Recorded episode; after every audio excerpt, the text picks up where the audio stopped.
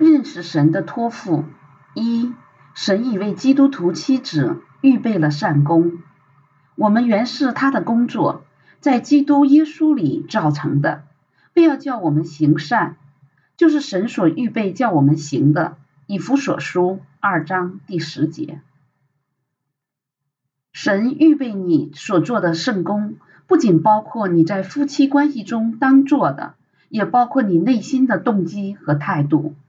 你当注意做自己的分内之事，而非去关注丈夫当做的事，这样会帮助你建立正确的态度。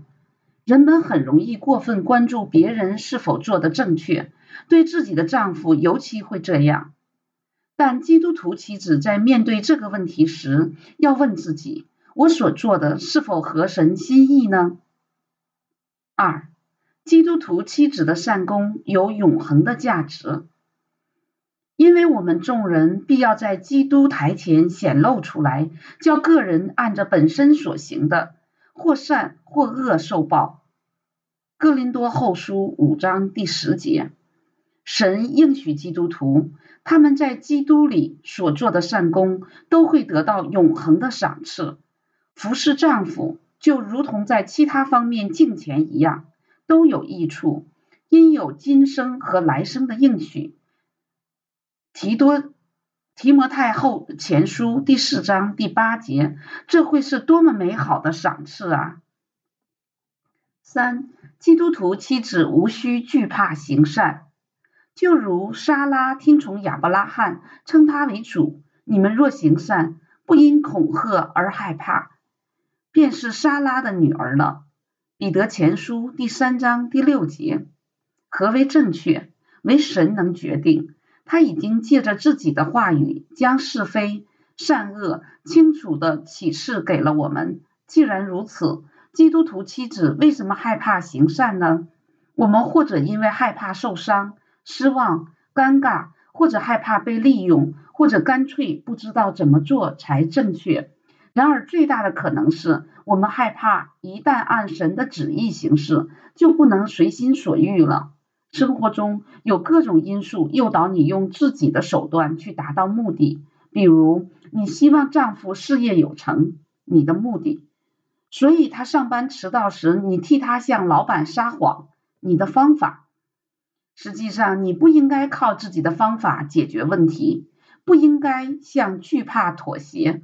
而要诚实，做正确的事情。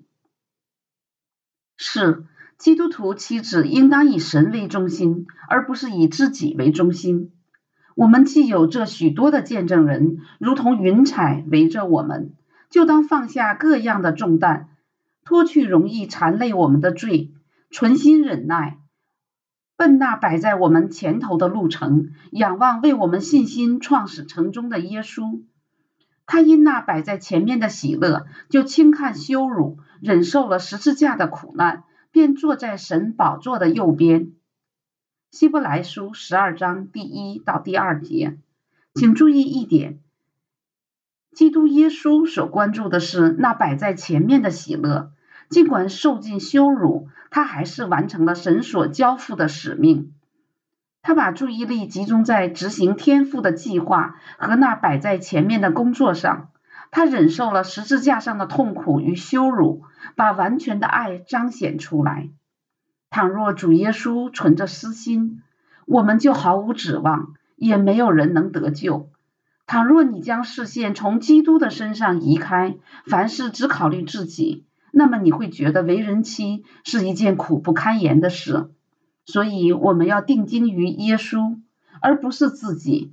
关注他对你的人生计划，因那摆在面前的喜乐，把丈夫放在首位。五，基督徒妻子不必受罪的辖制，因为知道我们的旧人和他同钉十字架，使罪身灭绝，叫我们不再做罪的奴仆。因为已死的人是脱离了罪。罗马书第六章六到七节，所有的基督徒在得救之后仍然会犯罪，基督徒妻子也不例外。但在罗马书六章六节中，灭绝的意思是使之丧失能力。换言之，主基督已经打破了曾经辖制我们的罪恶权势。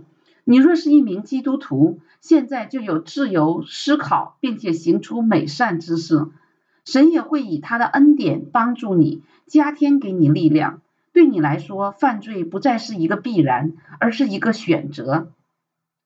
神爱你，知道你的挣扎，完全洞悉你的境境况。他对你。对所有的妻子都有着独特的计划，其中就包括做善功。除此之外，他还要你做正确的事，要你享受满足的喜乐。你若想经历这种满足，就要让自己伏在丈夫的权柄之下。这实际上是将自己置于神的庇护的全能之下。